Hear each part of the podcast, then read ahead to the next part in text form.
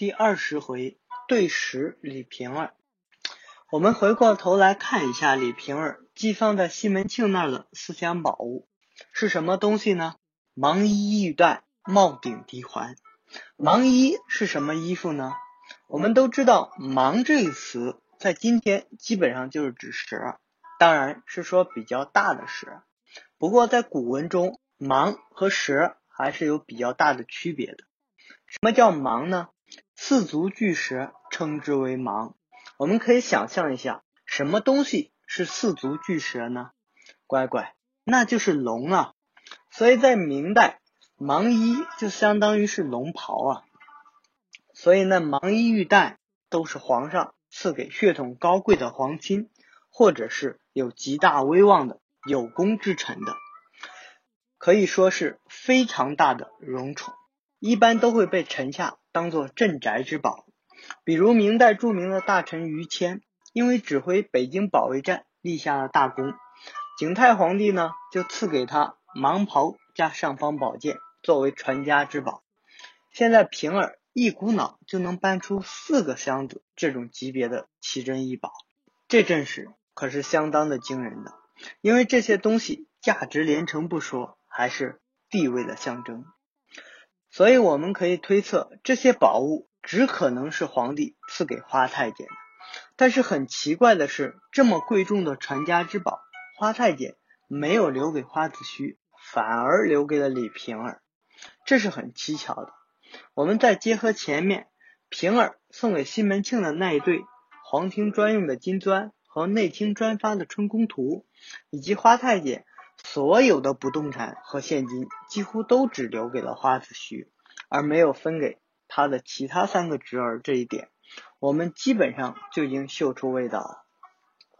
冰山一角，其实就已经足够判断冰山的整体大小。这个答案也就呼之欲出了，那就是平儿当年嫁给花子虚，完完全全就是一个幌子。幕后的真相。其实就是花太监他自个儿把平儿收去当了小妾，然后掩人耳目的用花子虚当了挡箭牌。有的人可能会很吃惊，说这太监都是被卸了枪的，还娶老婆干嘛？这么说你就真是把太监当阉驴了。大家可以想想看呀，这太监他也不容易啊，虽说没有把命根儿留住，但其他地方也都是正常人嘛。他们的人权也都是要有保障的，所以明清时期高级的太监都会有名义上被默认的老婆，称之为对食。明朝天启年间的大太监魏忠贤就是靠他的那个对食老婆，皇帝的奶妈客氏，才逐步上位的。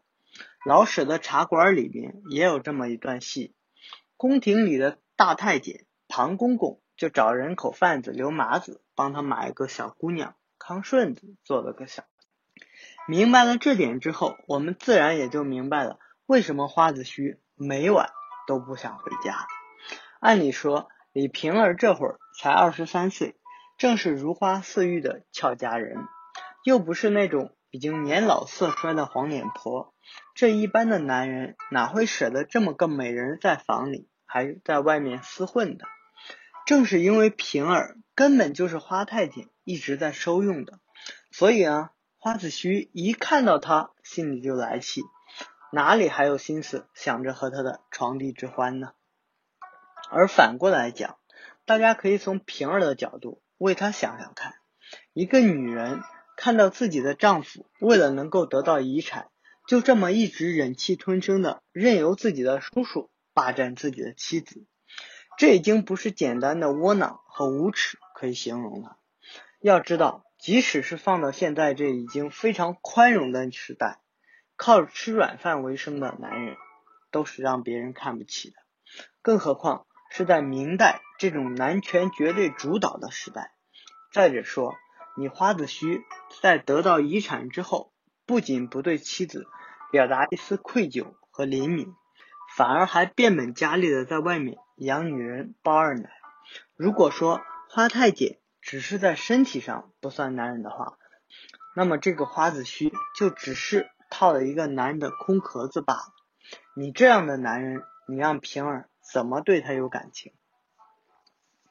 从这个角度上来看，其实李瓶儿和潘金莲是很像的，他们都是被命运卷入了一场让他们耻辱终身的假婚姻之中。